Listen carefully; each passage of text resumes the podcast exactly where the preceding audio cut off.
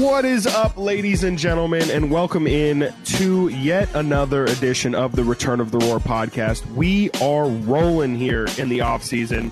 Uh, for all those who haven't yet listened, we, uh, we, me and Frankie dropped a Maurice Harkless um, season in review breakdown uh, episode on Tuesday. So if you have not listened to that, after this episode, please make sure to go check that out. Uh, we will be doing those uh, for pretty much the entire roster. So uh, expect, like we said, two a week for the next coming weeks. Um, but we're not really here to talk about next season. We're here to talk about this upcoming season, um, specifically the draft. We're recording here on Thursday. Uh, and the N B A draft is officially two weeks from today. Uh, Frankie, first off, isn't that just crazy that it just rolls, man? Like, once, you know, the, the, the N B A lottery kind of snuck up on us really quick after the season. And then uh, here we are two weeks out from the draft. We're going to perhaps have an N B A champion by then, I believe. Um, but uh, yeah, Frank, how, how does it feel to know that uh, that we're just two weeks away from all of this craziness and speculation finally being over? Chris, hello, sir. Uh, I am. I think it's like a mixture of emotions. Like I'm, I'm very excited for the draft to be over. I'm a little afraid of what's going to unfold over the next two weeks. Um, I'm hopeful that the Kings are going to strike gold in this draft, whether it be uh, in drafting Jaden Ivey or Keegan Murray, which we're going to talk about in a little bit, or maybe they go with a dark horse pick, which we've seen Monty McNair has done before, like last year with Davion Mitchell. Um, it's like the, the the mystery surrounding the pick. There's There's no really clear-cut pick for any really selection in the draft so far. I don't think any, no one's come out and reported that the Orlando Magic are one hundred percent taking Jabari Smith with the number one pick. No one has reported that yet. And that's usually by this time in in the summer, following the lottery in between the draft, we have that already. And there's usually a clear-cut number one, uh, maybe even number one through three. And right now, we don't really know what's going to happen. And mm-hmm. that's like the fun part and also the scary part. But I'm ready for it to be over. I'm ready for us to to know who the Sacramento Kings are going to select. Um, I'm at the point now where the speculation's kind of getting... I mean, we have some things that are popping up recently, but it's getting stale overall as far as just talking about who are they going to take, who are they going to take. Let's just let's just get to it, man. But yeah. How are you feeling? Are you ready to get it over with too, or are you kind of just enjoying this this process of the... Do you like the rumors, or do you just want to get it over with and get to June twenty-third? I like the rumors. I like, um, I'm a very, I love reality T V, love drama. I love hearing other people's drama. Oh my, oh my God. um, Wait, what reality shows do you, what reality shows do you watch? Oh, I mean, mainly just M T V's The Challenge. Kardashians? No, my sister loved the Kardashians. I mean, like, my sister loved reality T V more. So like, yeah, I would get a, a, a decent enough helping of the Kardashians. Real Housewives? Of, uh, no, that's a little bit too much. That's just like, I can't do that. That's just basketball. Basketball wives. No Yo, basketball shout out Jackie Christie, but nah, shout out Jack not, Christie. Yep. Not going to happen. I'm sorry. You're not going to catch me watching Basketball Wives. Um, you know, I hear there's a fantastic producer, but um, no, unfortunately not. I, there was a point in my life for sure. I mean, like Flavor of Love. Uh, oh, see, now, now we have to talk about this. Flavor of Love. Uh, I Love New York. Uh, all those shows. And of course, for those who don't know, because I just found out, and like, this is, oh my gosh, been, I'm doing this. No, I'm, this is happening. Uh, this has been like the greatest piece of knowledge that I've learned probably post academia.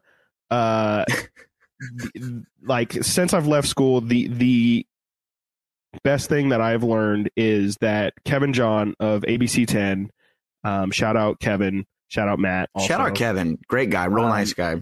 Very nice guy, Kevin. Uh, Kevin was on I Love New York. For all those who don't know, look it up. Bones. Um, he had a pretty famous scene where like they and they were doing like a challenge where I think it was like a business plan that they had to come up with. And it was like kind of looking like The Apprentice, and like New York and her mom were there. Uh, for all those who don't know what I'm talking about, like this probably sounds like Frank. Like I don't think you know what I'm talking about. This yourself. I never watched this show. You have no idea, but I know. But, uh, yeah, I mean, it was just this dude who, for sure, let's just say he did not attend business classes or probably many classes at all. And he's like, he's just giving some terrible pitch, and he like storms out and is like crying and like having a mental breakdown.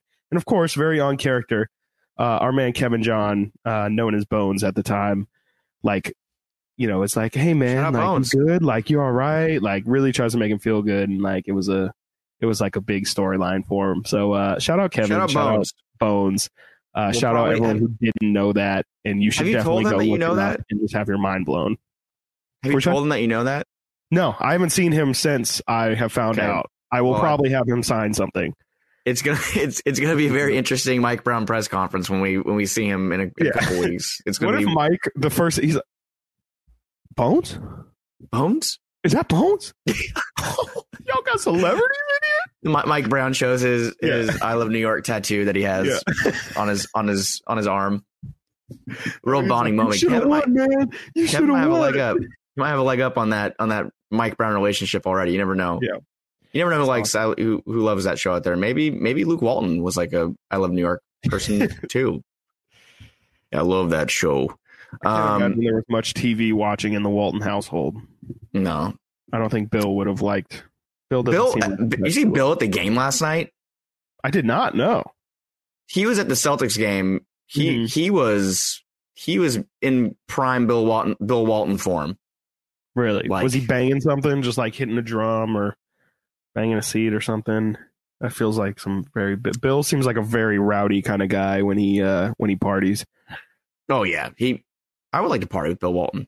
Anyways, with sure. this, Anyways. This, this, is a, this is a Kings podcast, right? Um, yeah.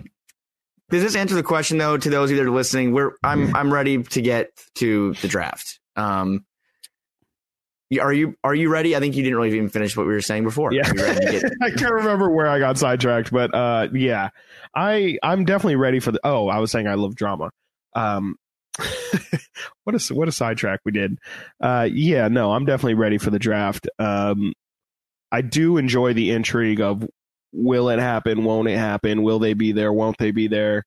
And uh, you know, it's it's just it's super interesting how things change. And it, it does seem like um, while you are correct in saying, like, I don't think there's a any clear this is going to be the first pick. And then if that happens, this happens, this happens.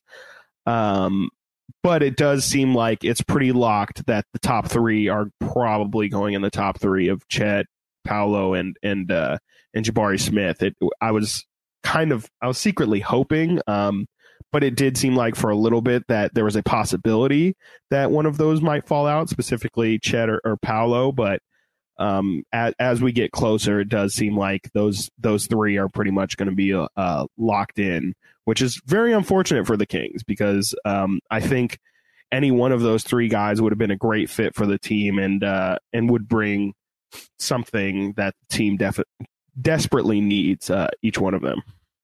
Yeah, yeah, and and you know, obviously, we're we're two weeks out. Uh, people have have players have started to come work out for certain teams, um, or meeting with certain teams. We haven't really heard much about the Kings having individual workouts or, or anything of the sort. I mean, it, that's it seems out of the norm, but it also might be because they're keeping things on on the hush hush. They're, they're I'm sure they're working out some prospects. We have heard about. Some some people coming in and, and working out the team, some that have come out, some that haven't. But um, we, I think a week ago right now, the Jaden Ivey hype was. I mean, our real. episode was Ivey uh, Ivey Hive, Ivey Hive, and and it was real. I mean, every every mock draft you could find had the Kings taking Jaden Ivey, and not much has changed as far as that goes this week. Most mocks you'll look at out there will still have the Kings taking Jaden Ivey, but.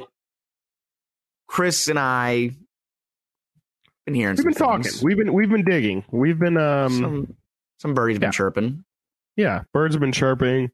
Um, you know, we're just we're trying to line our sources up, make sure everybody is is kind of hearing the same thing, and um, they are. It does kind of seem like things are starting to trend that um from from the conversations we've had um. separately, and you know you, you've done digging, I've done digging, and it does seem like there's there's a a some steam that has been la- let out of the uh, Jaden Ivey Jaden Ivey uh, train to Sacramento. It does seem like um, there is there is some doubts. waves that are being made. Yes, some doubts. I, um, it's it's enough to make hard, me. Full, full disclosure, we're like kind of not. I mean, we're we're not. There's nothing reportable. Um, there is no. So it's all you know, we're rumors. Not, and, yes, we're and, definitely not out here saying Jaden Ivey will not be the pick for the Sacramento Kings, but um, it just yeah, um, pe- people that know more than we do, yeah, people that definitely. know more than we do think that that's not going to happen, and it's yeah. not just one or two or three; it's lots of people that we've yeah. talked to that know more than we do and are more attached to to this than we are, and they are not uh, confident in the Kings taking Jaden Ivey, which is. Is it, it has me feeling mixed emotions because I kind of fell in love with the idea of bringing him in. And when you watch his highlight tapes and you, you, I, you squint your eyes, you can see shades of John Morant, uh, Donovan Mitchell.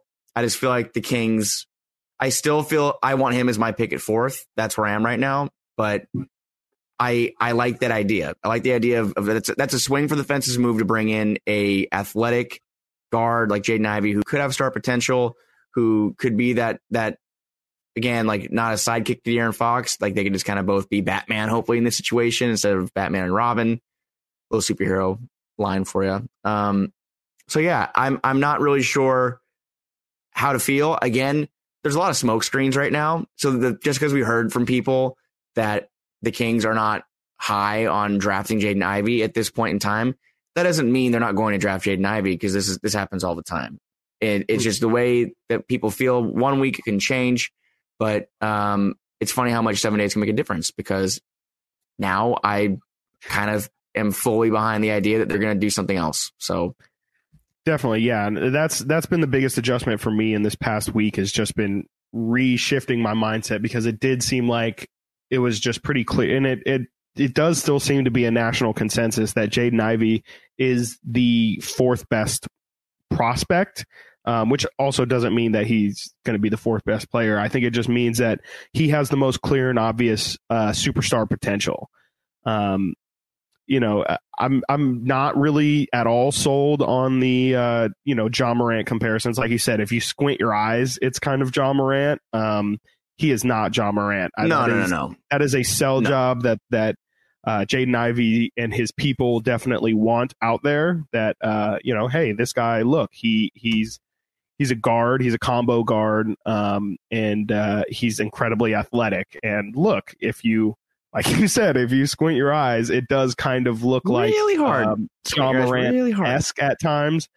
But let's not forget that, you know, even as a prospect, I mean, John Morant was absolutely insane that year at Murray State. I think he was at like twenty-six or twenty-seven a game or something like that. Nine assists. Um, he was a real playmaker in college, and I think Jaden Ivey is is under five assists. Um, he's shooting, you know, his shot is pretty similar to Ja. I think Ja had a similar boost uh, from first to second year, um, but even then, you know, Ivey's only at thirty-five percent.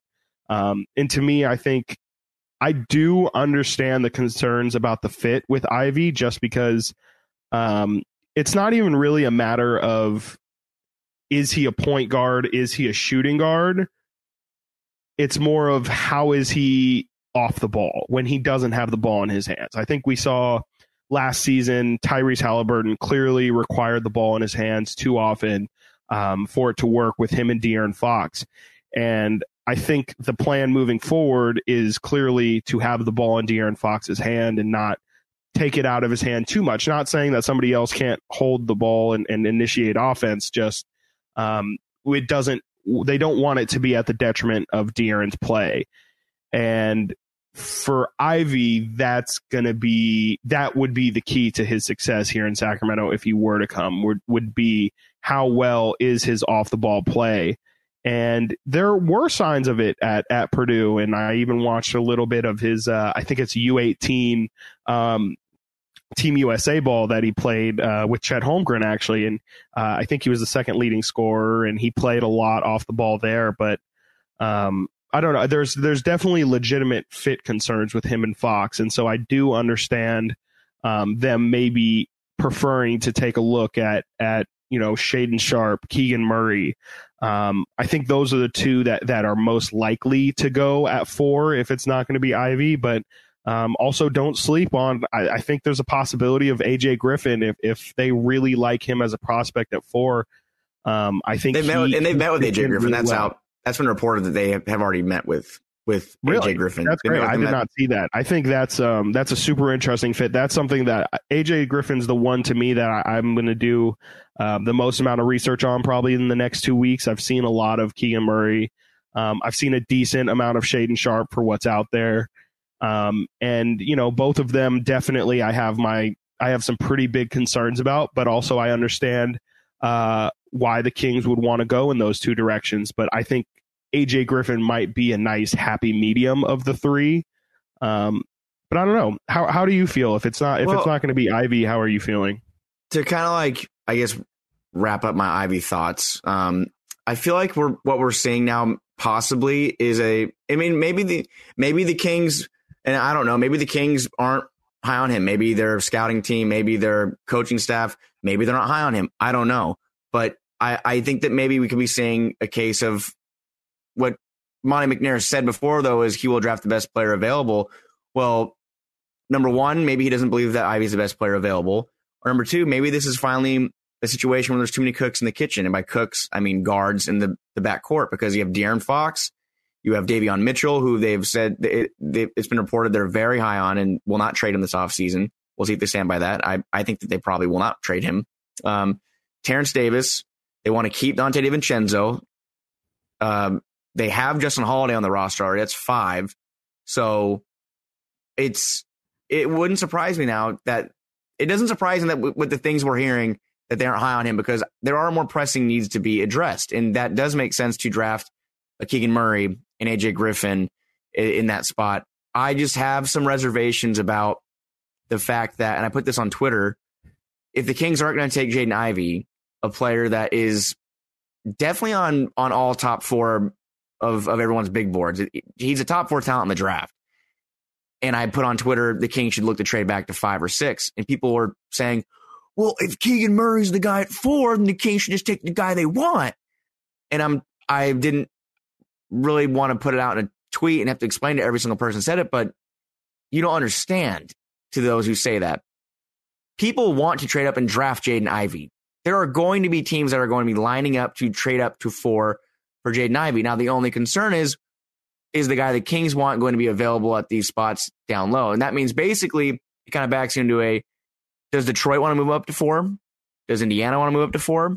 Because if, if so, maybe let's make a deal. Does Portland want to move up to four? These are situations that can happen. I think I've seen out there a, a hypothetical with Portland would be the Kings trade four to Portland seven, and the Kings bring back Josh Hart, who's been a, a longly coveted, I think, sac, a King. Pro, everyone, everyone has wanted Josh Hart and the Kings as long as I can remember. I mean, um, do you like Josh Hart? I can't really remember if you're in that. I like Josh Hart, the player, for sure. I don't like the fit here.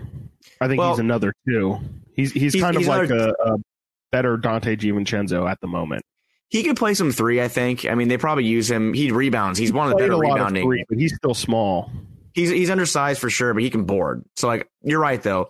So that, that's the thing, though. My point is, if the Kings are not going to take, take Jaden Ivey fourth, they should exhaust every option to move down a spot or two.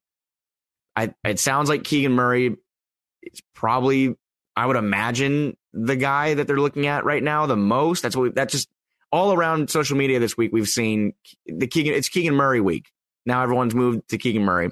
That's not what we've been hearing, but mm-hmm. um, I, I I know that the, I do know that the team likes Keegan Murray. I mean, how could they not after the season he had in college basketball? But um, you mentioned Josh Hart and undersized. I guess kind of pivot to my take on Keegan Murray, who again is is the belle of the ball on King social media this week. Um, I like Keegan Murray. Keegan Murray, when before the lottery, when the Kings were projected to pick seventh or eighth, I think everyone would have been elated to pick Keegan Murray at seven or eight. I mean, wouldn't you mm-hmm. agree? That that was the hypothetical scenario at seven, eight. It's like, oh, it's Keegan Murray. Everyone was tweeting about him in March Madness. That's where we were at. I mean, is that where you were at about pre-draft lottery? Were you on, on Keegan Murray? I still am not the largest Keegan Murray guy. Um, especially not at four. But I do agree with you that, yeah, at seven or eight, that would have been an optimal kind of place where you could be like, wow, like that's a that's a really good spot for him to go. And and I think he would probably, you know, bear out to be he could he could absolutely be a top five player from this draft. Um, but it's a lot better to get a top five player in the draft outside of the top five, if that makes sense.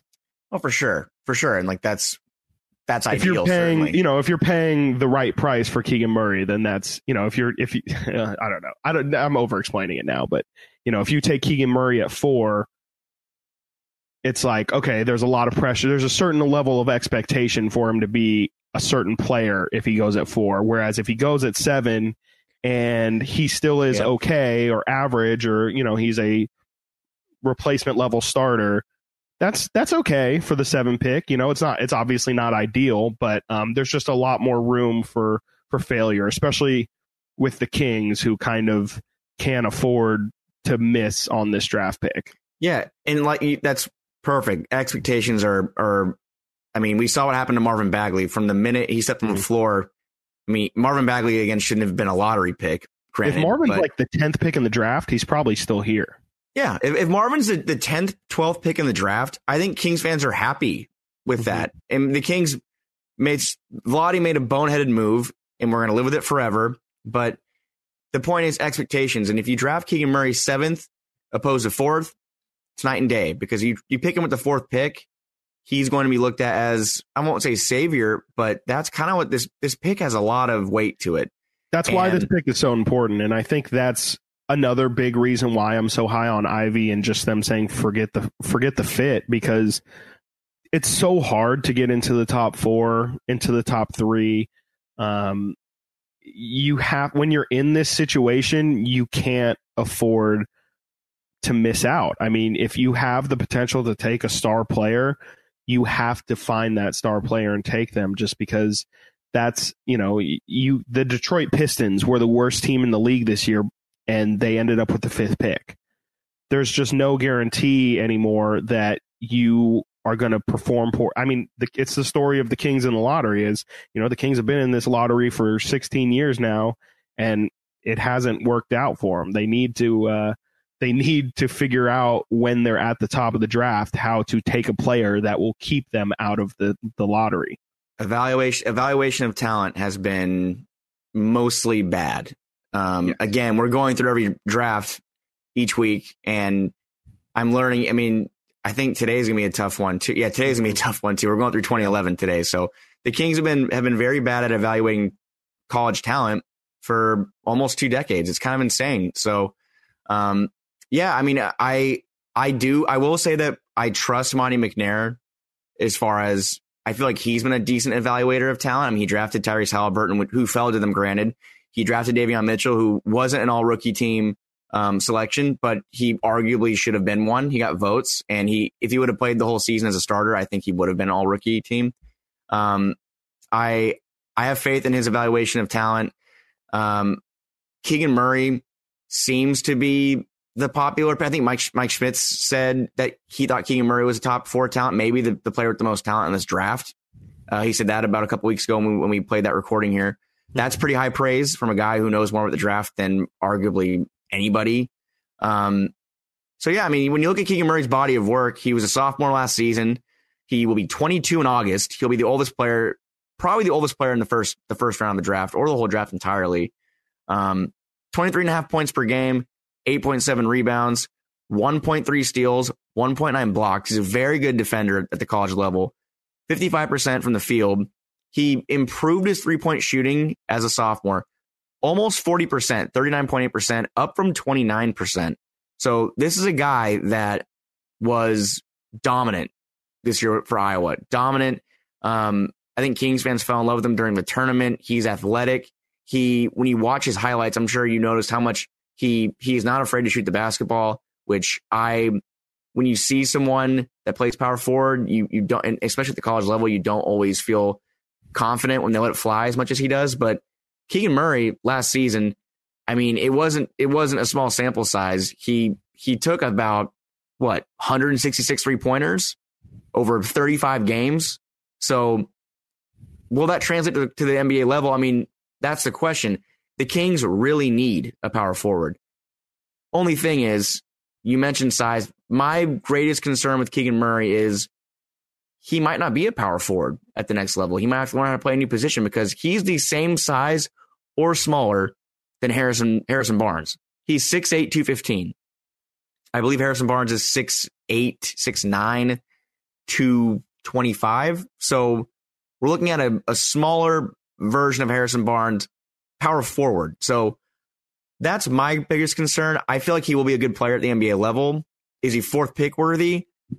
Who knows? Three years have to go by. My knee-jerk reaction today is no. I don't think he's a fourth pick. But um, if the Kings take him, I, I can talk myself into it. But are you concerned at all about his size, or do you have any concerns with his his game? Because I think you said before you weren't too high on Keegan Murray. So what are your concerns, or what what do you like and what do you don't like about him? Yeah, I think uh, size is definitely something that needs to be brought up. Um, Harrison was drafted as a small forward, and as he's gotten stronger, as we've talked about continually throughout this season, um, he's he's you know, Harrison Barnes is a thirty year old man.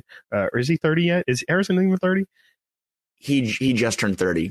Beautiful. So Harrison Barnes has been around forever. Harrison Barnes has been in this league a long time. He's finally grown into his, you know, he, he's now a more veteran player than most people who are in this league.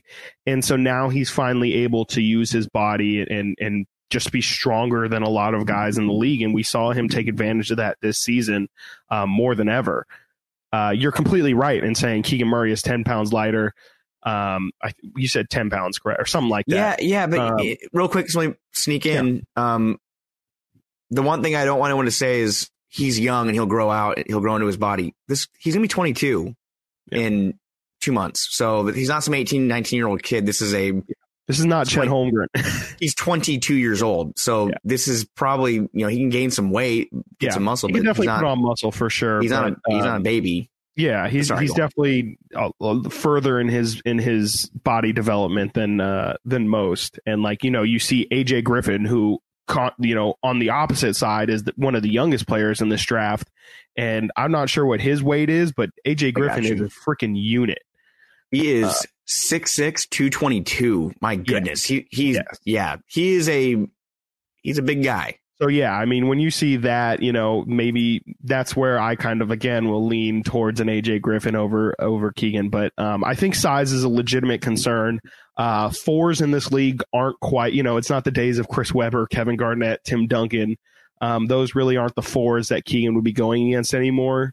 Um, he would be great for, for switchability. And, um, you know, he, like you said, he averaged uh, two blocks a game, uh, north of two blocks a game last season in college, got us over a steal and a half per game. Um, that's very, very promising. And, and usually that's not something that will just disappear when you go to the pros, but, um, He's he's not necessarily a rim protector. He is a good um, on ball defense, you know, on ball, in the exactly. post especially, um, was able to handle college fours and college bigs. That probably won't be the same case in, in the pros. Um, but I think, you know, he, he for sure won't be a negative defensively coming into the league. And I think he's a really, not really on this smart team. defender. Not on this um, team. It's, yeah, that's true. There's way too many negative defenders uh, on the Kings to for him to be the second best out. I think second best defender already. I think offensively, to me, is where I see the most concern for him. Um, not not even like he's going to be a bad player. I just think from everything I saw in college, he really he the only part of his game that I would say is pro level. Um, elite is his catch and shoot ability. He really, really thrived off catch and shoot threes. Um, really didn't hit much off the dribble at all. Um, and when he did try and take step backs and stuff like that, his shot would often be short and he wouldn't get his legs under him. So that is pretty concerning for me in terms of his shot creation. I think, um, as I've thought about what this team really needs and, and what kind of prospects they should Uh, look towards, I think a big, massive hole for this team is there is absolutely not a single person. Maybe De'Aaron Fox is the best at it currently. Maybe Davion Mitchell, which also speaks a lot. There is no isolation scoring on this team. Um, and in this league, isolation scoring is still very, very big. I know Um, you know, you see the Warriors and it's beautiful team basketball, moving the basketball. But at the end of the day, when the shot clock breaks down, the Kings have absolutely nobody who can just go get a bucket. And that, to me, is where I get very intrigued with the Shaedon Sharpe, someone like that. Um, Keegan Murray, to me, is a is a is a role player, but a very, very good role player. Um, and that's kind of what you're hoping for, is that he can come in, run pick and pops, hit the hit a catch and shoot three, but you're not really, if you draft Keegan Murray, you can't, I, I'm not going to expect him to be anything near a superstar or anything near, um, you know, the best player on a team. I just don't see his ball handling, to me, is another really big issue. Uh, he dribbles really high and just looks stiff when he dribbles. He doesn't really have uh, any sort of crossover moves or anything like that. Um, so again, just isolation scoring, ball handling to me, or and finishing at the rim. He really didn't have much body control at the rim. Um, a lot of post ups, a lot of just being being bigger uh, than college guys. And I don't. To me, I just I'm not I'm not the biggest Keegan Murray guy, but I do. I'm not saying that I don't think he will be a bad player. I just think uh, he will be he will be limited as a player and will probably thrive if he is he is in a catch and shoot role. But what yeah. is the view of that? Again, I wouldn't want to take that with a number four pick. Yeah, and that, that's where I'm at too. I I think Keegan Murray is going to be a, a fine N B A player. I, I don't think he's going to be. Um, I don't think he'll. I, I see him as a as an impactful rotation piece for sure. Mm-hmm. That's what I that's what I would evaluate him as a, an impactful rotation piece.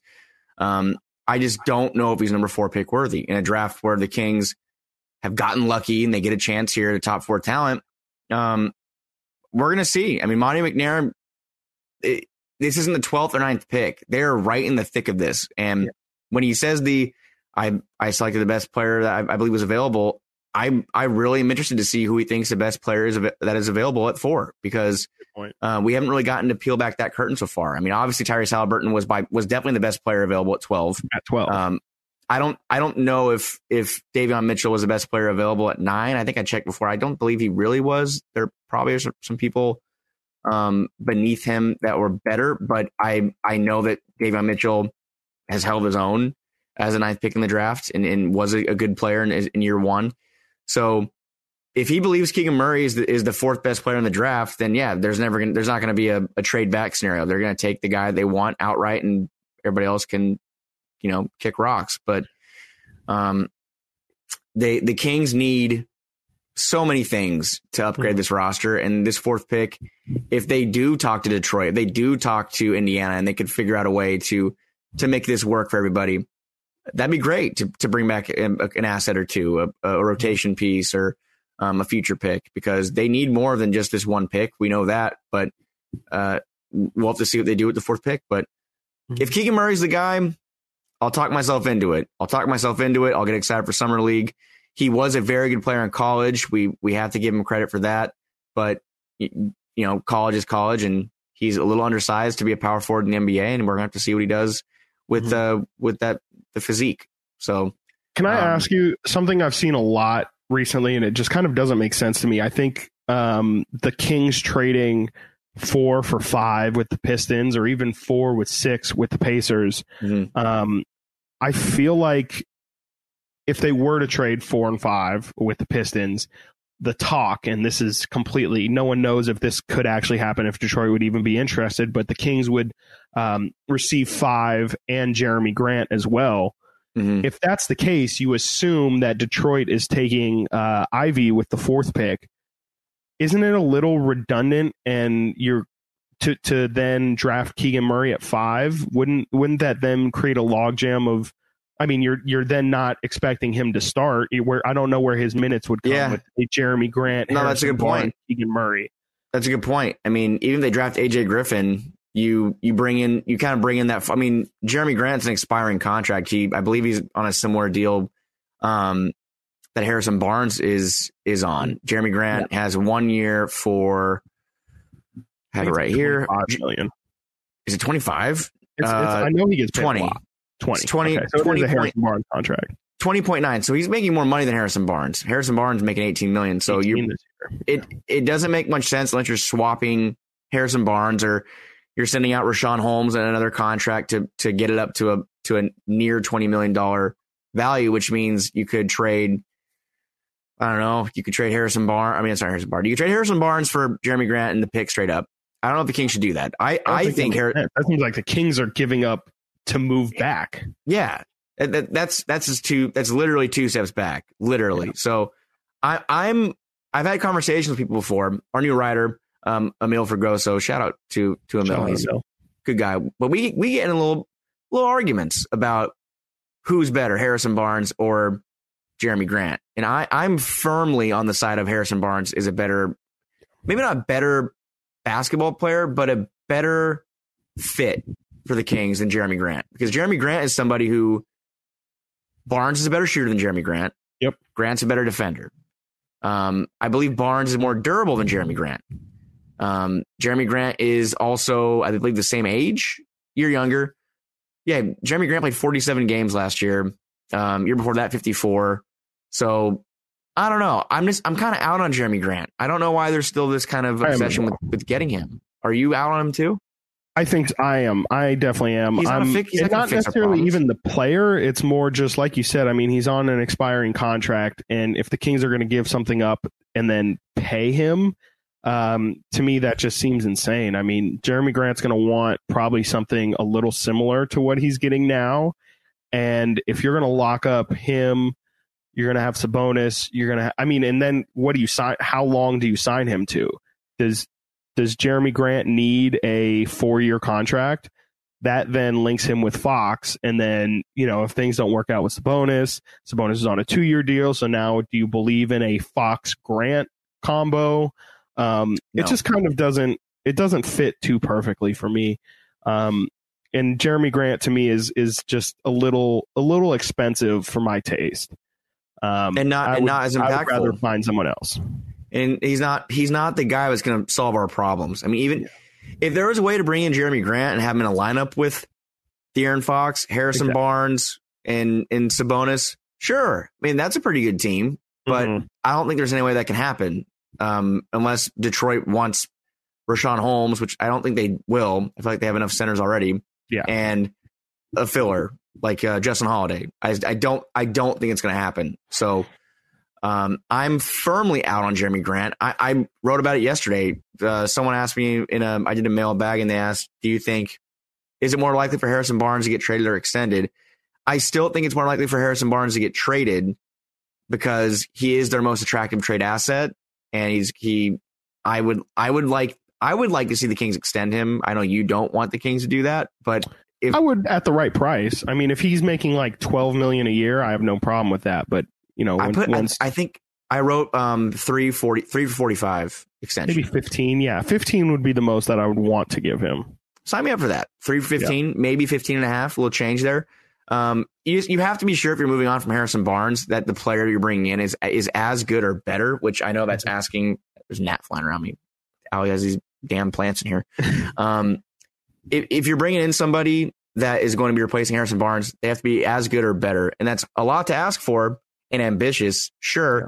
But when you look at the Kings' horrendous track record of their small forward position since you and I were children, uh, it's it's it's a nightmare. You have Peja Stojakovic that went to Ron Artest slash Meta World Peace slash Panda Friend. Then that went to, I believe, John Salmons. And then from there on, then on, like Rudy Gay came came and went, uh, Justin Jackson. And now we're here with Harrison Barnes, who has been, in my opinion, the, the Kings' best small forward since Peja, which is kind of crazy to say, but I mean, he's probably better than Rudy, plays both sides of the ball. So yeah, look, man, you gotta, you gotta get it right. I've, I've long compared Harrison Barnes to me. I mean, I'm a, I'm a Vikings fan, as, as I've stated several times. I love this. He, I love this he comparison to me too. Is the Kirk Cousins of the N B A, where it's just like, you can do so much better. You can definitely do so much worse. But what you're paying for is to not worry about it. You know, Harrison, at the end of the day, is is a perfectly fine small forward, and he he's a great placeholder, and like he is a perfect trans. You know, he's the type of guy that you should have in there as you're looking for the real solution. And maybe it does work out with him. I think he is good enough, and that's the beauty of him. He does do enough, and he is good enough to win with him, for sure. Um, he is not holding the team back, but at the same time, he's definitely not elevating the team as much as we see other people at his position do. You know, there's clearly another level to this stuff. You know, he, he there's there's the Jaylen Browns, the Jason Tatums, the all, you know, X, Y, and Z people. And then there's Harrison Barnes, who's definitely not in the, you know, he's not even replacement level, because to say that would be like, you you know, it's it would be easy. Any anybody could come in and kind of play the Harrison Barnes role. Harrison does do things that it takes a certain amount of skill, talent, mm-hmm. um, and strength to do, for sure. But uh, he's just, again, not really someone that's going to change the calculus of your team unless no. he's he's, you know, he's a luxury piece almost, where it's like, I, I oh, just, like Harrison Barnes as a fourth or fifth option is probably a lot better than, you know, who's the Warriors' fifth option right now, or the Celtics' fifth option. Probably right like. So what I'm trying to say is the Kings are better than the Warriors and Celtics. No, I, I know yeah. what, you're, what you mean. And I, I agree. I mean, Harrison Barnes is not. He never had. I mean, he, he went to Dallas, got his big contract. And I think he was mm-hmm. supposed to be kind of the guy there. And we, yes. we all know that that didn't work out. He's not the guy. He is a guy. And he's best suited when he's, like you said, the fourth, fifth option. Whereas in Sacramento, he's kind of a second and third option right now. Yep. And that's kind of an issue. And Harrison Barnes is, I think he's a very good basketball player, and he yep. knows his role. He, I mean, averaging sixteen, five and shooting forty-eight percent and forty from three. He found a way from the line.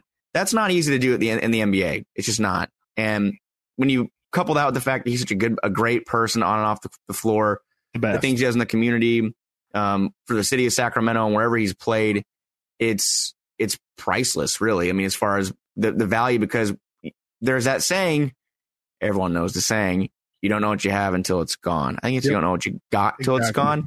it's gone. Uh, if Harrison Barnes wasn't, if if he, again, God forbid, well, this is this is past tense. If he Harrison Barnes decides to run injury, for Senate instead of play basketball, yes, yes, which I think we've talked about before on this podcast, yeah. he for sure is going to run for, for some form of, yeah. of public Puts office. His basketball someday. Career to the side and is like, you know what, let's let's go for this. Might just be president. Just takes a if year he, off. If he was not available for the Kings last season and they had to roll out, we talked about Mo Harkless in our last podcast. Mo Harkless at small forward or mm-hmm. or somebody else. Uh, the Kings would have lost even more games. He, he, I believe he finished with the most win shares on the team last season. Let me see. He, that makes sense. He, he probably played the most games of everybody at the end of the day. Who, H B? Yeah. Of any significant role player. Yeah. I mean, he, you know, he led the team in win shares last year. He was the most valuable player on the Kings last year. So, I mean, that's not saying much for a team that was trash, but, um, I, I'm all for bringing Harrison back. If if they move him, I understand, because he, it is he is the most attractive trade asset. So I think we need to prepare ourselves for that. Um, any of those big swing for the fences moves are going to have to involve him because mm-hmm. of his contract. There's no way to get around it without it, unless there's a smaller deal with Rashawn Holmes and Justin Holiday, who could combine and make twenty million dollars and a future first, which the Kings have all their future first round picks. It's uh, it's probably going to include H B, but um, well, no. Come draft night, we're going to get a lot of answers. We're going to know what positions. If the Kings draft a power forward, they get Keegan Murray. We're going to know they're going to address the guard situation in the offseason. Mm-hmm. They draft a guard like Jaden Ivey, they're going to have to make a trade for a forward because Trey Lyles is still the team's starting power forward. Yeesh. Who, by the way, his contract isn't even guaranteed yet. The Kings have, I believe, but a week after the draft, they have um, a couple of dates coming up. I have it right here on my phone. Just some general housekeeping before we wrap it up and get to the draft, yeah. twenty eleven draft. Um, Obviously, dates of interest coming up. The draft is two weeks from today. Mark your calendars. The Kings have until June twenty-eighth to exercise the two point six million dollars team option on Trey Lyles. I think we both can agree that should be picked up. There's no reason why it shouldn't. That would be pretty horrendous. Tremezi Metu has a one point nine million dollars contract. That needs to be guaranteed by June twenty-ninth, one day later. Um, I'm not sure if they're going to do that. I mean, Tremezi's been with the team. Have you seen the team has been out having mm-hmm. um, group activities? I think they've been wine tasting Yes. Winsome Vineyards. Yes, I did see that. They are in Napa, which I believe Sabonis has been training in Napa all summer. Or yeah. for the past couple weeks, I should say. It looked like, uh, I think Rich was there, too. I think someone said that Rashawn was there as well. Oh, which is, I saw which Doug was there for sure. So Doug was there. It seems like um, some team-oriented stuff. I, I note that about Rashawn because I think we've all said he's the most likely player to get traded this offseason. Like, I think people have already kind of just written off the fact that he... or just, it's becoming clear he's going to be traded. Uh, Rashawn Holmes has a fifteen percent trade kicker in his contract, which Ooh. equates to about three point five million dollars if he gets traded. That's something that the Kings are going to have to take into account. So mm. I don't know if that's going to deter the Kings from trading him. I think he needs a fresh start somewhere else and a place where he can start. He he probably will not be able to play backup center. I feel like that was not a role that was he was comfortable in. Yeah, he didn't, didn't, he right. didn't really thrive very very well in that. But uh, that's it. That's all we got for general housekeeping. Anything else on this on the twenty twenty-two stuff, or do you want to turn back the clock to twenty eleven? I think that's fine. I mean, we we still have a couple more weeks to uh to get takes off for for yeah. We we haven't. We haven't fully discussed Shaedon Sharpe. I'll have to do a little digging on that. And, and maybe next week we can talk about Shaedon Sharpe. I think people out there are are high on him, too. And I I should do a better job of going. And I've kind of turned my nose up at it and, and not really wanting to pay attention because I'm, it scares me. The fact that the guy didn't play college and the, the reports he refused to play for Coach Cal and didn't want to play for Kentucky, a little red flaggish for me. But I've it's heard tough. he is. It's really tough to evaluate him. I would heavily suggest. Scary. Um, if for anybody out there who's trying to get caught up on Shaedon Sharpe, because there isn't a lot of uh, footage out there. There, it's it's all A A U and uh, and some some high school basketball. He also has some film uh, playing for Team Canada in the U eighteens, I believe, um, and that's like the most structured basketball scene you'll see him in. Uh, it's tough. I would definitely recommend watching uh, two pieces from The Ringer, who which I love. Great website. Um, they have uh, Kyle J. Mann, who used to do the Dime Drop videos, which are also fantastic. If you haven't seen those, go watch those. Uh, he made a prospect video. Uh, it's kind of breaking down the whole Jaden Ivey experience and what you uh, what kind of player he is and all that. And also he did a uh, an accompany accompany ugh, accompanying podcast. Holy she's um, good save, dude. Jonathan don't, Sharks. About, don't you dare curse you. on this podcast, dude. I'm sorry. sorry. Don't you dare curse on this podcast. Um. So yeah, th- those would be the two pieces of content I would suggest if you want to get caught up on Shaedon Sharpe, because it is. I have not. I feel like um. The last time I remember feeling so confused about what to expect from someone was like watching Harry Giles stuff, because obviously at Duke, he, he did not play pretty much at all. Um, and when he did, it was a lot of like post work and stuff like that. Um, so then to like go back to his high school tape and really rely on looking at his high school film to try and project the player. It's so difficult, like high school. And especially, I mean, Shaedon, a lot of his, like I said, is like E Y B L, which is just not structured basketball at all. It's it's A A U, and it's just there's no. It does not feel like competitive basketball, and like it's it's a competitive basketball scene. That's, so it's how I felt watching LaMelo Ball too, like watching LaMelo, LaMelo Ball yeah. stuff. Yeah, similar feeling. It's tough to get a gauge, especially talent level and what he does. I don't know. Well, LaMelo Ball turned out. LaMelo Ball turned out okay, so I guess that's... Turned out all right. Turned out pretty decent. Um, yeah, but besides that, I'm I'm definitely real, ready for this, real quick, this draft. How come people don't talk about the fact, and maybe they do in, in their fan circles, but how come people don't talk about the fact that the Warriors royally screwed up the twenty twenty draft by taking Wiseman? Frank, I'm ready you, to have this conversation anytime. Like, what? Why is it not discussed, though? Like, the Kings get... And, and LaMelo Ball is not Luka Doncic, I'm not saying that, but how come the Kings get... And the Warriors won championships. I get it, but you st- you still should be held accountable. Yes, for screwing up a draft like, like that. I mean, Wiseman, the number egg, one pick, egg on my face, or number two if, pick. I'm sorry, egg on my face. If he comes out and he he is an all star in a year or two, that's fine. But I'm looking at the twenty twenty draft right now, and the the, the Warriors. I know they they say, "Look, we kept our picks and we waited out the process and we earned our way back." You pat you pass up on LaMelo Ball. You pass up on Patrick Williams, who's who's honest. I like Patrick Williams. I do too. You pass up on Tyrese Halliburton, which I think I've read somewhere that the Warriors liked him. Um, not at two, but they were thinking about trying to, to either trade down or, or select him. But obviously they didn't do that. Cole Anthony, Aaron Neese, Sadiq Bey. I mean, there's Tyrese Maxey went twentieth, so that's on a lot of people's Poku. But Poku. Yes. By the way, not to get off track again. I watched um, I watched uh, Hustle last night, and Tyrese Maxey got a lot of screen time in it. Um, really. Yeah. But anyways, we'll talk about that later. I'm going to watch that. Point is, I feel like they should get a little, they should get some flack. The Warriors deserve some flack for that. The James Wiseman thing. I'm tired of people coming at the Kings all the time, especially Warrior fans that are, I'm friends with. It's like, what are you talking about, man? You guys mess up the draft too, you know, yep. Yep. At least once. It's not easy. It's really not easy. Uh, and you know, it's that, and that should be a cautionary tale for the Kings as well for drafting, being concerned about fit. Uh, you know, the Warriors were concerned about fit, right? I mean, you understand the logic, obviously. They have Klay Thompson. They have Steph Curry. They feel like their backcourt was pretty well secured, um, and they felt like they were a center away from, uh, from you know, really unlocking something else that we haven't seen before. And so I think that really deterred them from taking LaMelo because they didn't want to disrupt uh, Steph and Klay backcourt. But now you see that they could have had a backcourt of Stephen Curry, LaMelo Ball, Klay Thompson, and Jordan Poole, which would have problem. been absolutely nuclear. Uh, problem. Would have, you know, you could have, it would have been a whole thing of like, there's the old Splash Brothers and the young Splash, but like, uh, you know, LaMelo and Poole are the new future of, of Splashitude.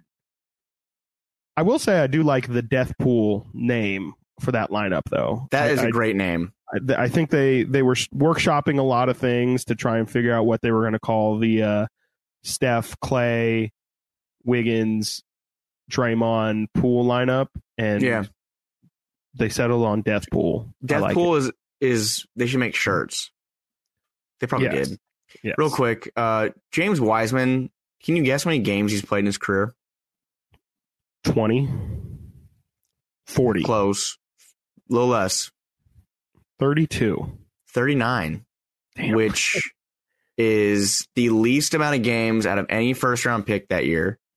Yeah, uh, sure. Some players that have played close to the same amount. Jamias Ramsey has played thirty-two games in his N B A career. Wow. That's pretty close. And he went forty-third in that draft. Um, Vernon Carey Junior played has played twenty-six games. I believe he's played almost the same amount of minutes. Yeah, it's just, my goodness, man. People give, I don't know. Anyways, I don't need to sit here and complain and be a sore loser. The Kings have messed up more drafts than we can even count, yep. but uh, I believe they, they, the Warriors deserve a little bit of, I'm kind of just dunking on the Warriors now while they're kicking them while they're down right now. I'm down, I'm bro. Sure Let's do it. You love it. Let's do it. You know how hyped I was yesterday. Celts in six. Might be Celts in five at this rate. Dude. Um, They look good. Warriors are looking shaky, man. Warriors are looking shaky. The Draymond Green stuff is is just, I was laughing at it in game two. Now it's just ridiculous. What are we doing? Why? How come he's being, it's like he's being encouraged to to act this way and do the, the, his antics. Like the referees are okay with it. It's just, he said he was soft yesterday. He said that was his biggest complaint about himself, his own play. Did you see the play off. of him clotheslining Jason Tatum on the box out on the free on throw? On the box out for the, the free yeah. throw rebound? He's like swimming. Borderline. And pulling him and yeah, gra- like grabbing it. What are you? I don't know. It's just, I'm so tired of the Draymond stuff now. I, I, thought it was, I thought it was funny in game one, whenever. It's not funny anymore. Even the, last night, he, or was it game two? He fell. And I, he sticks his feet up to try to trip people. Yeah. It's so, the subtle things that, that aren't so subtle, though. It's it's it's out there in the open. I don't know. I'm feeling very anti-Warriors today. How do you feel? How old do you think Draymond is? He's, I think I looked it up. I think he's thirty-one. thirty-two? Yeah, he's thirty-two. He's thirty-two in like ninety-seven days. Yeah, so he'll probably, he'll he, probably he play till he's forty. thirty. He'll probably play till he's forty. At this rate, though, he looks so beaten down. He looked, like, he definitely he has some gray going. He played forty-four games this regular season. Um, hasn't played over sixty So he hasn't played seventy games since twenty seventeen, yeah, which about was four years. Yeah. Um, and, you know, he ever since then, he hasn't averaged ten points a game since twenty seventeen as well. Um, he's just kind of settled into this, like, his shooting is triple single bad kind of guy where he's, yeah, I mean, literally his averages are seven, seven, and seven. In his shooting, twenty-seven, he shot over the last, I'm sorry, let me pull this up over he's the last. He's completely oh lost the three-point shot. Not that he was Since, ever really, he was, no. he was, the perception of his shooting was always, was always better than his actual shooting. Chris, we're talking six years. He has shot twenty-nine percent from three, and he takes three attempts per game. Yeah. That's ridiculous. Oh, as we're talking about Draymond, here's a uh, Twitter just popped this up on my feed. Draymond threw three games in this N B A Finals. fifteen points, fifteen fouls. So that's how things are going for Draymond Green at the moment. Um, Celtics, every time Celtics. I watch Draymond Green, I am completely reminded that that is exactly how I play basketball. Like, if you look at Draymond Green today, that is how I, that is my game. I am a two-point, four-rebound, four-assist kind of guy. And, uh, I'll, I'll play some defense and get some strips, but he um he has two more years on his contract. He has uh, twenty-five million dollars next season, twenty-seven player option in the year after that, twenty twenty-three, twenty twenty-four. Does he is he a Warrior after twenty twenty-four? That's tough. That's a long time from now, and if I had to imagine, just rubbing my crystal ball, I'm going to say Draymond leaves the Warriors and plays for his hometown Detroit Pistons. I I think like for one year, because he'll be thirty-five at that point. So he'll yeah. be thirty-four, thirty-five. He'll be, I mean, he'll be close. Not many people play past thirty-five, thirty-six in the N B A anymore. He's, he's thirty-two. So, um, anywho, should we do the draft? Let's do it, because this is actually a fun one. This is probably, this is the best draft that we have done so far. So you get the first pick. I do. I have the first pick, and the first pick is the easiest one. Um, Wait, this one do, do, for me. Do, do. Okay, but twenty eleven N B A draft redraft, and Chris Watkins do, do, do. is on the clock. Uh, so with the first pick in this draft, twenty eleven redraft, um, the Cleveland Cavaliers. This is the beginning of the Cleveland Cavaliers' run of getting the first pick in the draft. Um, with this pick, they took Kyrie Irving, who, you know, looking back at it, that's that's a very, very solid pick. Obviously, Kyrie won a championship with Cleveland, um, has floated in and out of being a top twenty player in this league. Um, obviously had one of the most um, infamous, I was going to call it iconic, but um, I'll call it infamous seasons of all time, probably in N B A history this past season. Um, that will definitely take into effect, I think, where he gets taken in this redraft. But um, anyways, with the first pick, the Cleveland Cavaliers are selecting Kawhi Leonard out of San Diego State University. Uh, Kawhi, Kawhi, um, Kawhi was obviously the fifteenth pick by the Indiana Pacers, who swiftly, as swiftly as you possibly can, traded him for George Hill, which is one of the most insane things that has ever happened uh, in retrospect, probably in N B A draft history, like one of the worst trades um, ever, because as we know here in Sacramento, George Hill is a perfectly fine point guard, but probably the definition of like an average level, replacement level starting point guard. Um, and Kawhi Leonard is at this point a Two-time? Two-time N B A champion? Two-time Finals M V P? Three. Oh, two three. or three? I think it's no, two. No, no, two. Two, it's two, it's two. I'm thinking about... Two-time uh, N B A about, champion. I'm thinking about LeBron. Like, uh, I won, I think, three M V Ps with three different teams, but he won two with yes. two different teams. Kawhi. Five-time All-Star, seven-time All-Defense, two-time Defensive Player of the Year, five-time All-N B A. Uh, he was a member of the N B A seventy-fifth anniversary team as one of the seventy-five best players of all time. Um... obviously is kind of like the the definition of an elite two-way player at this point. Um, draws comps to Scottie Pippen and all this, and, and it's all deserved. And Obviously, Kawhi has had an injury-riddled past couple seasons, but um, when he does play, he is routinely a top five player in the league, and uh, probably would be, for me personally, a top five pick if you were to just redraft the entire, maybe not redraft the entire yeah. N B A, because you have to take into account youth and all that. But um, he's only thirty. I would want Kawhi on my team as many times as possible. He's only thirty years old, so like he he. I mean, we'll see how he comes back from his injury, but he'll be thirty-one this month on June twenty-ninth. But I, I for some reason thought he was thirty-two, thirty-three. But he's, hey man, he's got some. He might still have something in the tank there. I like yeah. the pick. I mean, I agree with everything you said. Um, I'm looking. This is tough. Okay, number two pick here, Minnesota. The Minnesota Timberwolves. Derrick Kings legend Derrick Williams went second.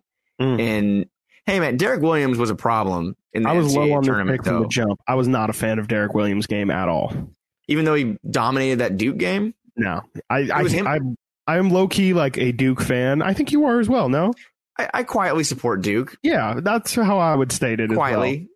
Um, and Kyrie only played like ten games that season, and so like I was yeah. praying that in the tournament we could actually watch Kyrie play, and I think that was the second round.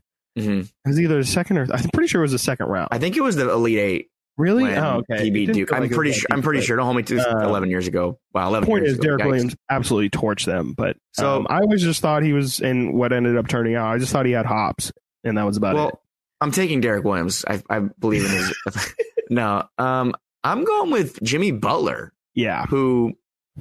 Jimmy Butler. I mean, went he went thirtieth oh, in this draft, thirtieth. Which is insane. thirtieth. The first, the first two picks in this draft, Kawhi Leonard went fifteenth. Jimmy went Butler in the middle. thirtieth. Jimmy went at the end. Yeah, that's insane. Uh, Jimmy Butler. I mean, he's kind of. I want to say he's been a late bloomer. Well, the first two years of his career, he was kind of an afterthought. I mean, he he, he played. He didn't play at all his first year. Second year, came off the bench. That's kind of when I remember him the first time. My my first year out of high school. Um, I just remembered thinking there were some similarities to Michael Jordan. I think they're they're around the same size, and uh, their numbers are similar. I just, I just thought that, that that their play styles were, were kind of similar. I mean, he's not a great three-point shooter, and Michael Jordan wasn't the best three-point shooter. And I remember thinking, wow, maybe this is like their next big thing. And not to say I I thought Jimmy Butler was going to be good in twenty thirteen before anyone else did. That's before it was cool. But I just always kind of liked him, and he he took off, man. He's he's been obviously Jimmy Buckets for for about a decade now, and Um, thirty-three years old in September. He's he's kind of getting near not the end of his career, but not slowing down. I mean, this year in Miami, twenty-one points per game, six boards, five assists. He's kind of turned into more of a, a distributor uh, since since about the twenty sixteen seventeen season. Um, he's he's number two player in the draft. I mean, no matter how you slice it, I'm looking at uh, good old V O R P, value over replacement player. Um, that puts him second in this draft. Um, win shares, it puts him uh, first in this draft, ninety-three point six. So he's definitely up there. And it's honestly so crazy to look at this draft. And it, it makes me scared that we're doing this, looking at all these players that are stars. I looked at just a few minutes ago, looking at and seeing how Tyrese Maxey went, I think, twenty-first. It's just, I would have killed to have Tyrese Maxey that year. But, but I digress. Uh, number two pick, Jimmy Butler. Love that pick. Yeah. I mean, Jimmy, like you said, I mean, he was he was like a uh, he was a bench player for those um, really amazing Chicago Bulls teams with Derrick Rose and Joakim Noah and uh, Luol Deng. And when when they were making the Eastern Conference Finals, um, I mean, Jimmy was the thirtieth pick. The the Bulls had the best record in the league that year, and then uh, and then took Jimmy Butler um, to add to that. So J- Jimmy's career has been incredibly interesting, and he has grinded for every single thing he has gotten. And uh, I mean, yeah, like you said, this this year in the playoffs, he proved um, why he deserves to be uh, one of the top players in the league. And and I think this year really did cement why in this redraft, Jimmy deserves to go number two over my number three pick, which at this point is, you know what? I'm switching this up. I have this written down one Whoa. way. And I'm going to go a different way here. Oh, number three pick, the uh, Utah Jazz initially took Ennis Freedom, also formerly known as Ennis Cantor. Yikes. Which, looking back, is absolutely insane. I mean, Ennis uh, didn't play a single game in college, much like Shaedon Sharpe, also a Kentucky guy. Uh, Ennis Cantor was supposed to be. And uh, so Cantor was kind of just this unknown entity that people were like, he's a seven-footer who can score, he can rebound, he's got all these skills. And we've seen that throughout his career for sure. But, um, you know, I don't think Ennis is going to be making... Yeah, he probably won't make this draft, this redraft. Um, with the third pick, I am going to go with Klay Thompson.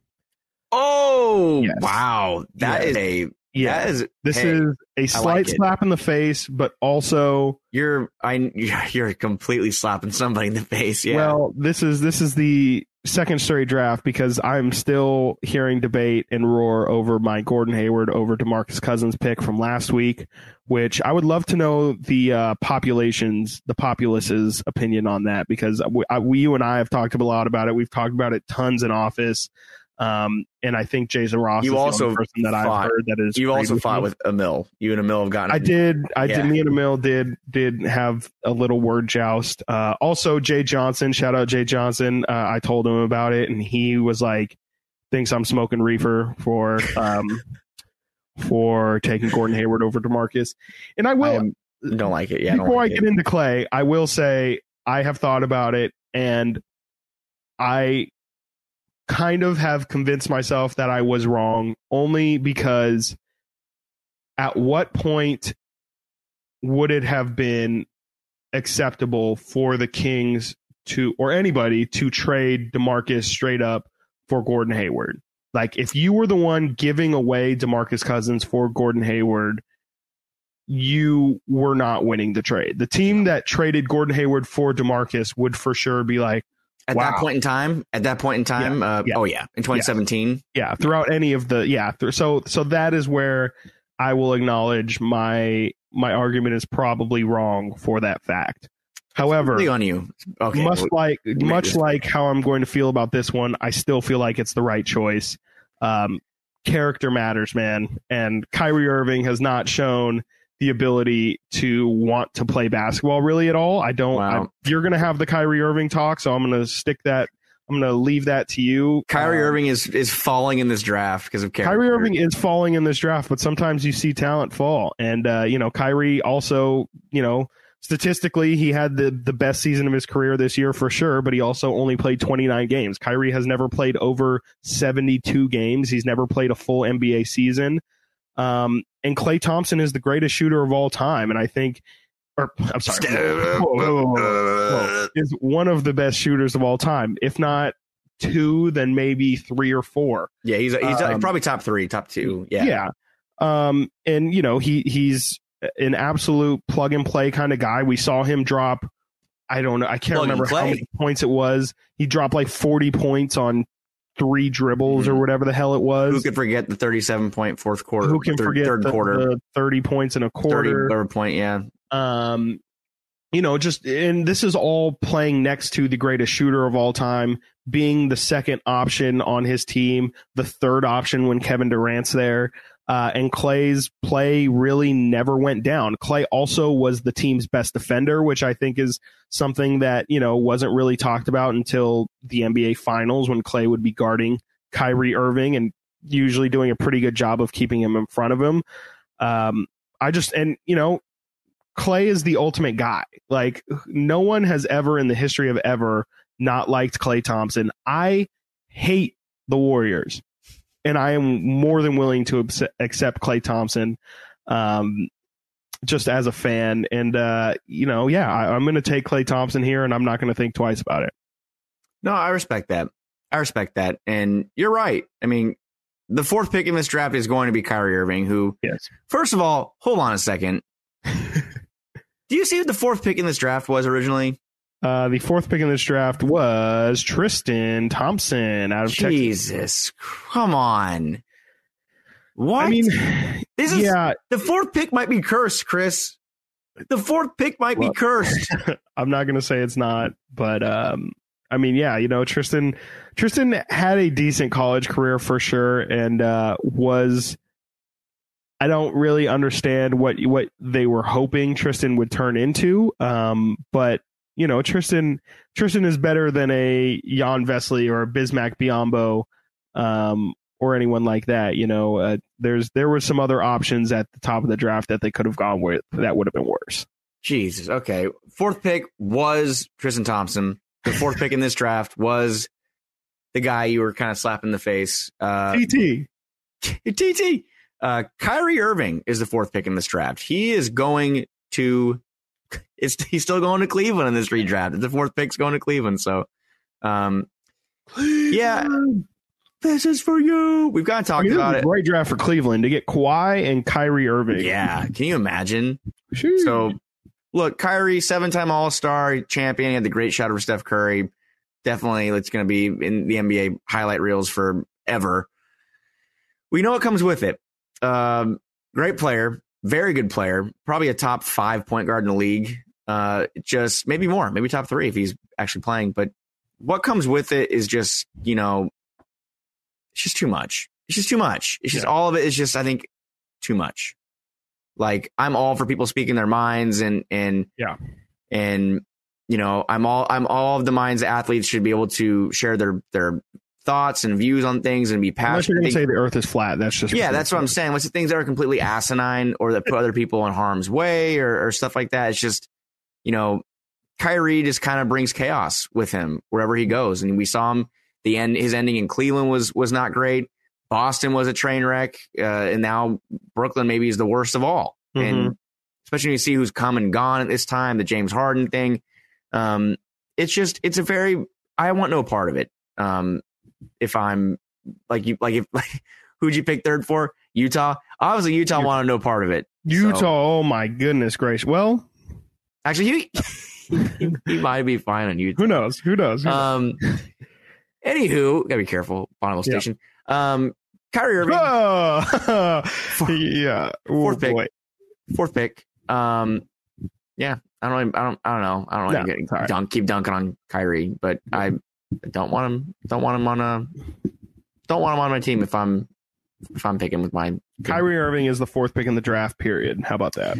Yeah, we can leave it at that. Yeah.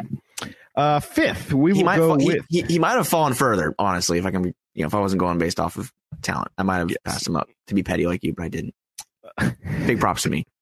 Uh, with the fifth pick, initially Toronto Raptors selected Jonas Valanciunas, who was a very solid piece for them uh, for a couple years, and uh, they eventually shipped off. I can't remember what they traded him for, but um, you know, very solid player, and nothing wrong with Jonas. I actually am probably a bigger fan of Jonas than most people are, but um, like yeah, he's just so solid. Like, he to me is like what we could have hoped Marvin Bagley turns into, just like a walking thirteen and thirteen. Dude, he went off last year. eighteen points, eighteen points per game, eleven point four rebounds, fifty-four percent from the field, and thirty-six percent from three. He went How off about his assist year. numbers last year? What were his assist numbers? I, I had him Two, on my fantasy team, so that's two point six, which is good. That's good for That's really good like for a center. Yeah. Yeah. That's great for a center. Um So I'm going to keep I'm going to keep Toronto keeping a big man. It's just not going to be Jonas. It's going to be honestly like a rich man's Jonas Valanciunas. And I'm going to go Nikola Vucevic, Perfect. who That's a good pick. wasted so many years in Orlando. Um, you know, there I remember there was years of uh, remember Vucevic. Was it Vucevic for Cousins, or was Vucevic and Cousins going to be on the same? The Kings were talking a long um, time about getting Nikola Vucevic. Yeah, I, I think I, I think you're right. Um yeah. Yeah, that would have been nice. Would have been interesting for sure. I mean, Vucevic is a guy who can stretch the floor. He, he uh, is obviously great in the paint. He's been very consistent his entire career. Um, you see him now in Chicago, finally on a winning team. Still was able to put up seventeen and eleven this year, which is great. three point two assists. Uh, got a block and a steal a game. Uh, Vucevic is also a two-time All-Star, which is, you know, that's great for him uh, because he... Uh, well, like I said, was on Orlando for the first nine seasons of his career. Um, and has really just been he? the same guy his whole time. How old was Vooch? Uh, Vooch? Is he thirty? He was drafted by Philadelphia, which I did not know. thirty-one. He's thirty-one. He's thirty-one, yeah. All, all these guys it, are going to be around the same age. Yeah, he played for Philly for mm-hmm. for a cup of coffee for fifty-one I games. I can confidently say traded. I don't remember him ever being on the Sixers. I don't remember it at all. Like not. Let me see. He, drafted by the Sixers, was, sixteenth pick, four-team trade, Maurice Harkless, and a first-round pick, Landry Shamet later to Orlando for Aaron Aflalo, Al Harrington. This is like the biggest trade ever. Someone go to basketball yeah. or just look up. That Jason trade. Richardson went to Philly in that deal. Massive. That was Andrew Bynum's involved Denver. in this deal. It, it Andre Iguodala's to Denver. in this deal. Dwight Howard's in this deal. Dario, like this is like the biggest trade I've ever seen in my life. There's like twenty names in here. Yeah, wow. That was when I graduated high school, so that's obviously not in my brain. That's insane. Uh, well, my pick is Nikola Vucevic. I really don't have much to say about him except for no, he is he is a very solid player. We're getting to that point where they're not, you know, we're getting to solid, the solid player point of the yep. draft. Um, yes. The sixth pick in the mm, N B A draft. This is going to be big because this is going to determine what, what happens at seven with Sacramento. Oh, my God. The sixth pick was Jan, Jan Vesely, Oof. who played for the Washington Wizards, was not great and was out of the league in a couple years. Sixth pick for Washington. Mistaken. He like kissed his girlfriend when he got drafted, and she was very attractive, and that became oh, that's right, a big thing. If I, I wonder recall if they're correctly, still together. You think they're still together? Doubtful. Tough for Vesely. Tough. That's tough. Look for for Jan. Best wishes to you. Uh, wow. By the brother. N B A official N B A YouTube account posted the video. Jan Vesely gets a warm welcome to the N B A. Uh, uh, and it's him kissing his girlfriend on draft night. That's what's up, N B A. Very interesting. I love it. Interesting. Um, sixth pick in the N B A draft, uh, twenty eleven N B A draft. I'm going with uh, I'm going with the guy Toby Tobias mm. Tobias Harris, who interesting originally went nineteenth. I mean, a lot mm. of there's a lot of low risers in this draft. I mean. This redraft so far, we got Kawhi at fifteenth. Jimmy Butler was thirtieth. Um, one player we have not named yet, and we'll see if you name him coming up. I, I'm I'm kind of on, honestly spaced on him, but I think Tobias Harris is better than that person. Um, Tobias Harris has been a good player for, I don't know, I'd say since two thousand fifteen. He kind of came into his own with the the Magic. Originally was playing for the Bucks as a rookie, which I don't remember that at all. Do you? Definitely don't remember that. Nope, that goes no. into the Vucevic category of... Like no what? Way.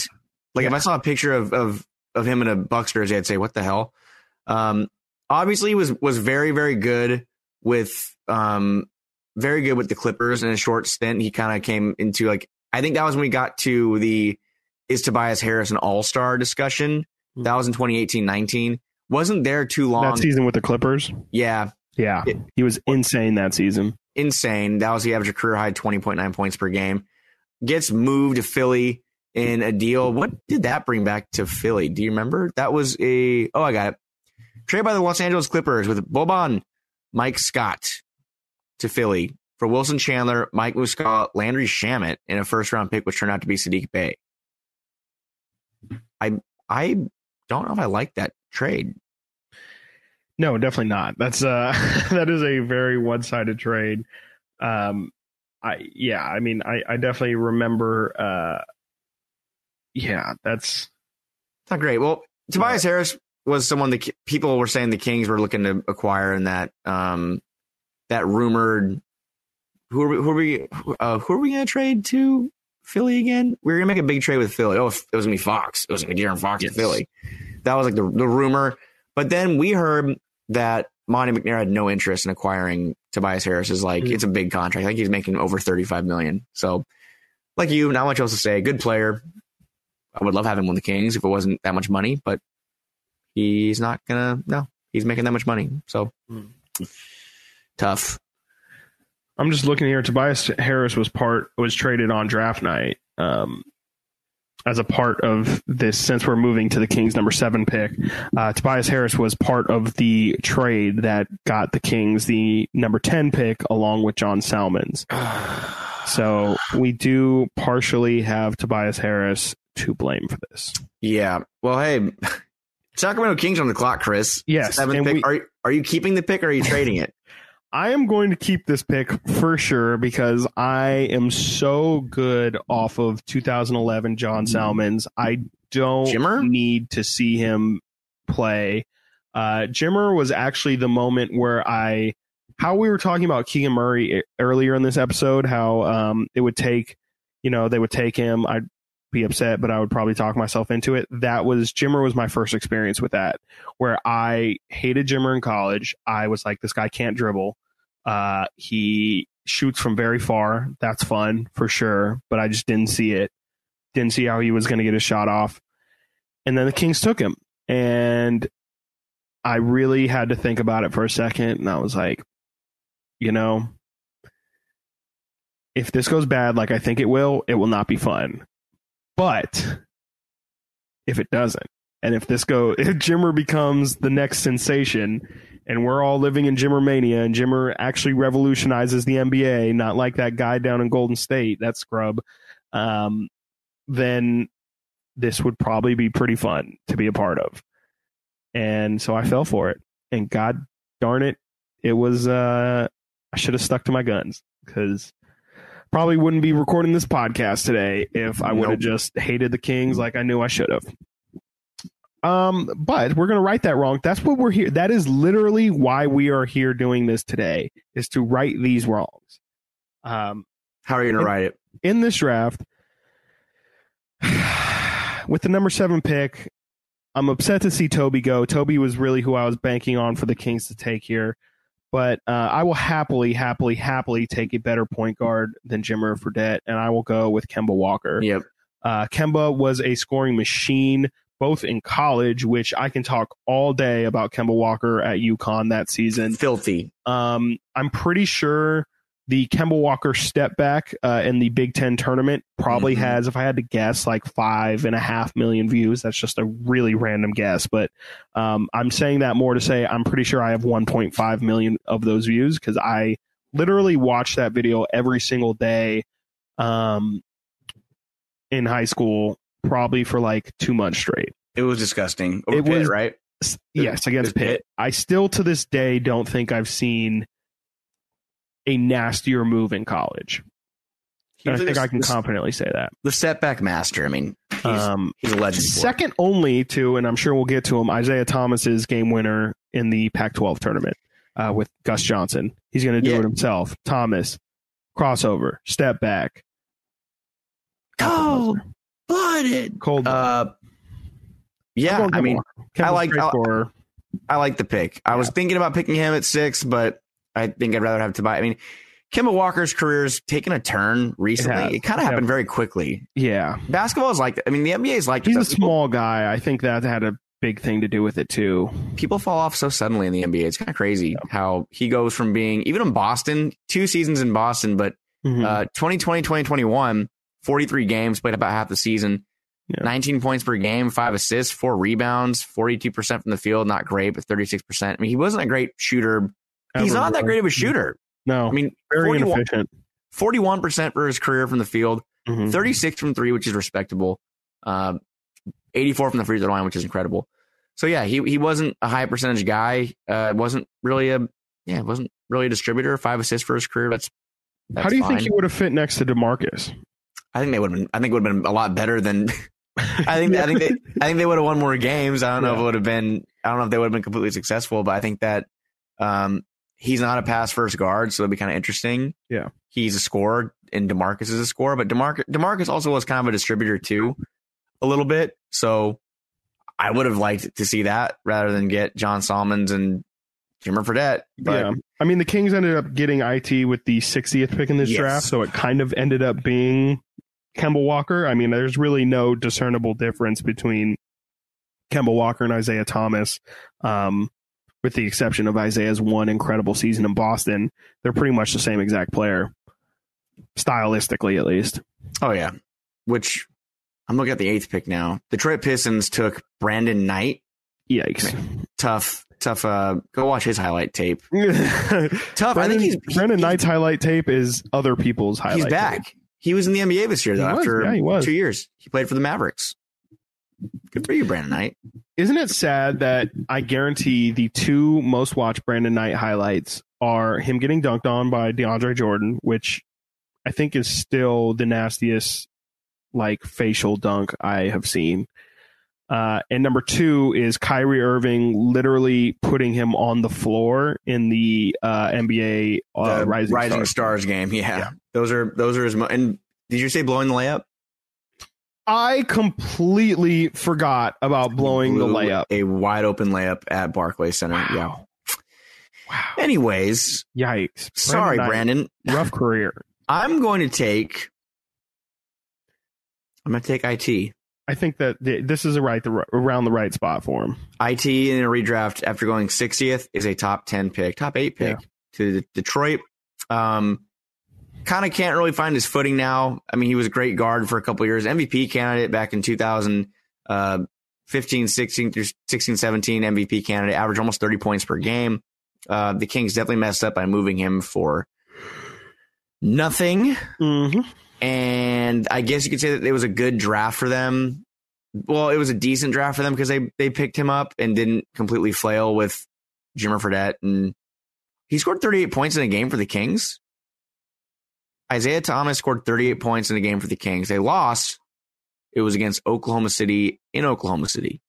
Uh, in that same game, yeah, Kevin Durant went off for three. Anyways, um, yeah, I don't really have much else to say about Isaiah. Just, I... I I I wish we would have been here longer. Yeah, I definitely feel that because, like, yeah, I mean, yeah, the, obviously the Alex Orakai did not work out for us. Hey, man, he probably is still playing somewhere. Probably Maybe not.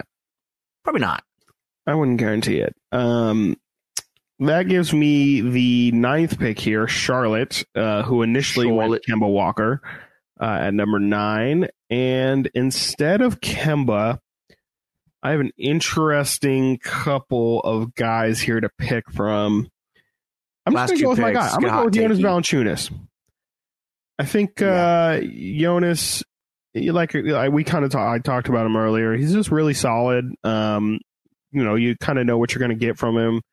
He's not really too ideal for the modern N B A. Um, he's probably going to get taken off the court against, uh, you know, a modern team in, in crunch time. He's definitely not going to get uh, a lot of big time minutes against the Warriors because they will switch him to death. Um, and he definitely could not guard the perimeter, but, and you know, he's not a great rim protector or anything, but just a very, very good offensive center.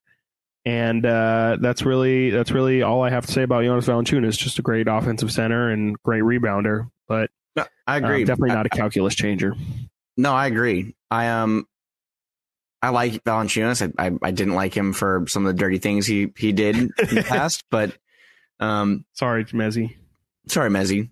Um, he took that out last summer league when he punched that Mavericks player in the face. And you know what? Uh, Valanciunas was also the one that Cousins pump faked in the uh, in the Olympics, where he like was about to punch him. But Cousins, that was hilarious. Gave him the little uh, square up.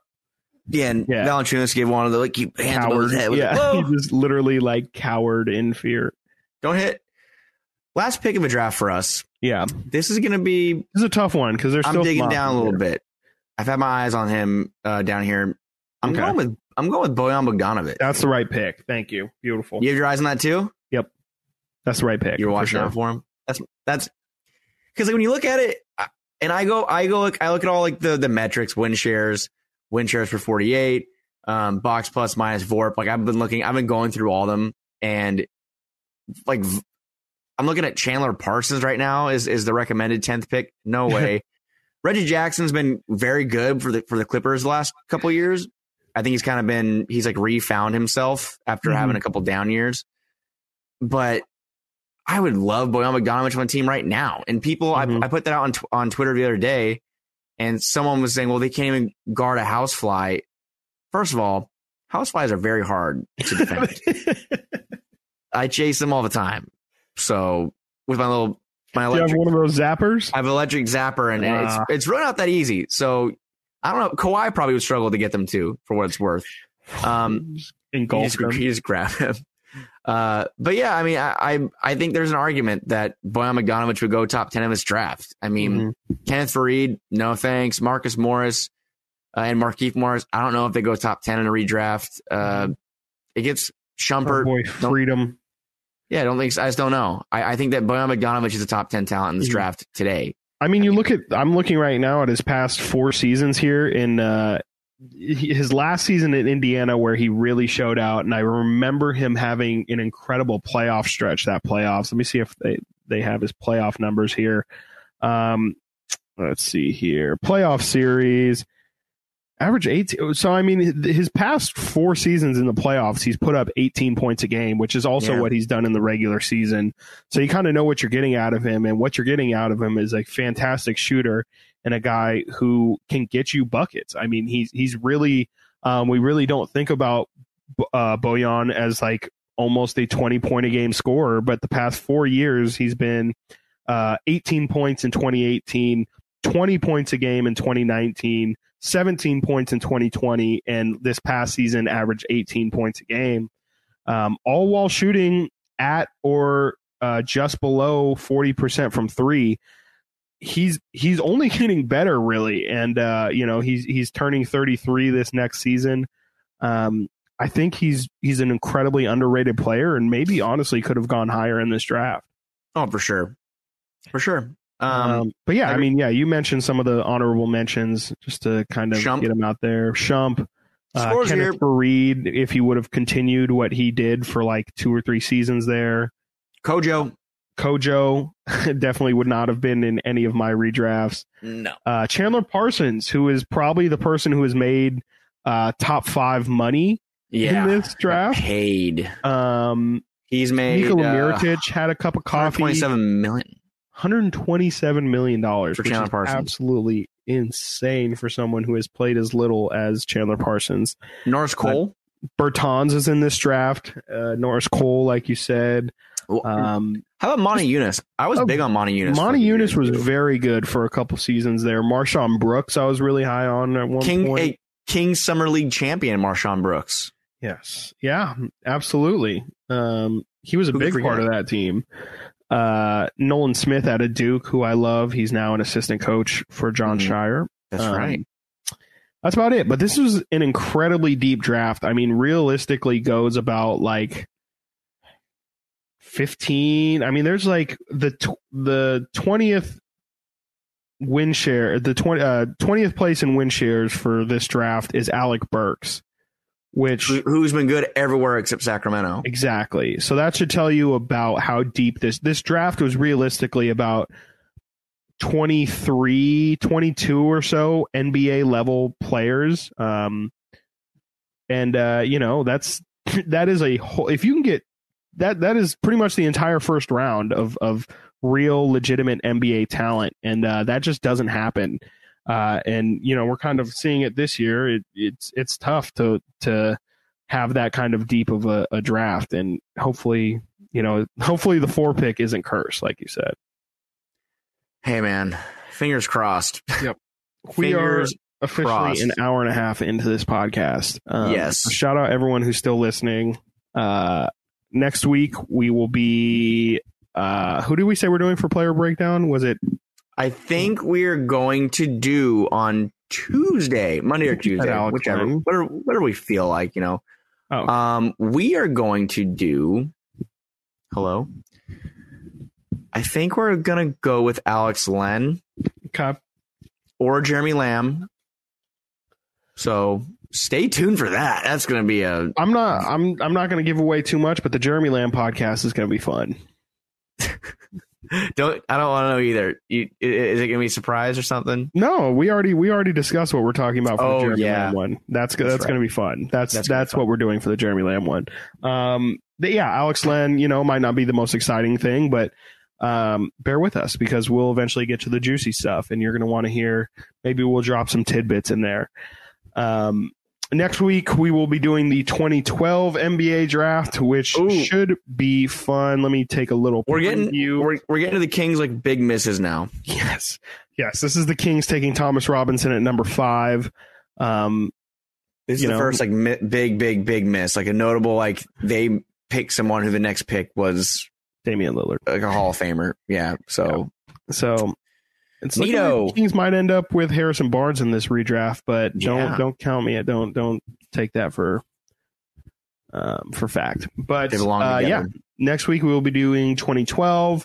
Um, right I'm here. sure there will be some other prospect. Maybe it's Shaedon Sharpe that we'll dive deep on. Maybe it's A J. Yeah. Griffin. Maybe, Maybe both. Keegan Murray is the clear pick, we, and it's all about Keegan Murray. We we do need to talk. Uh, we need to reach out to our draft guys, too. We need to talk to Bryant. We need yeah. to talk to Bobby. We'll have to set up.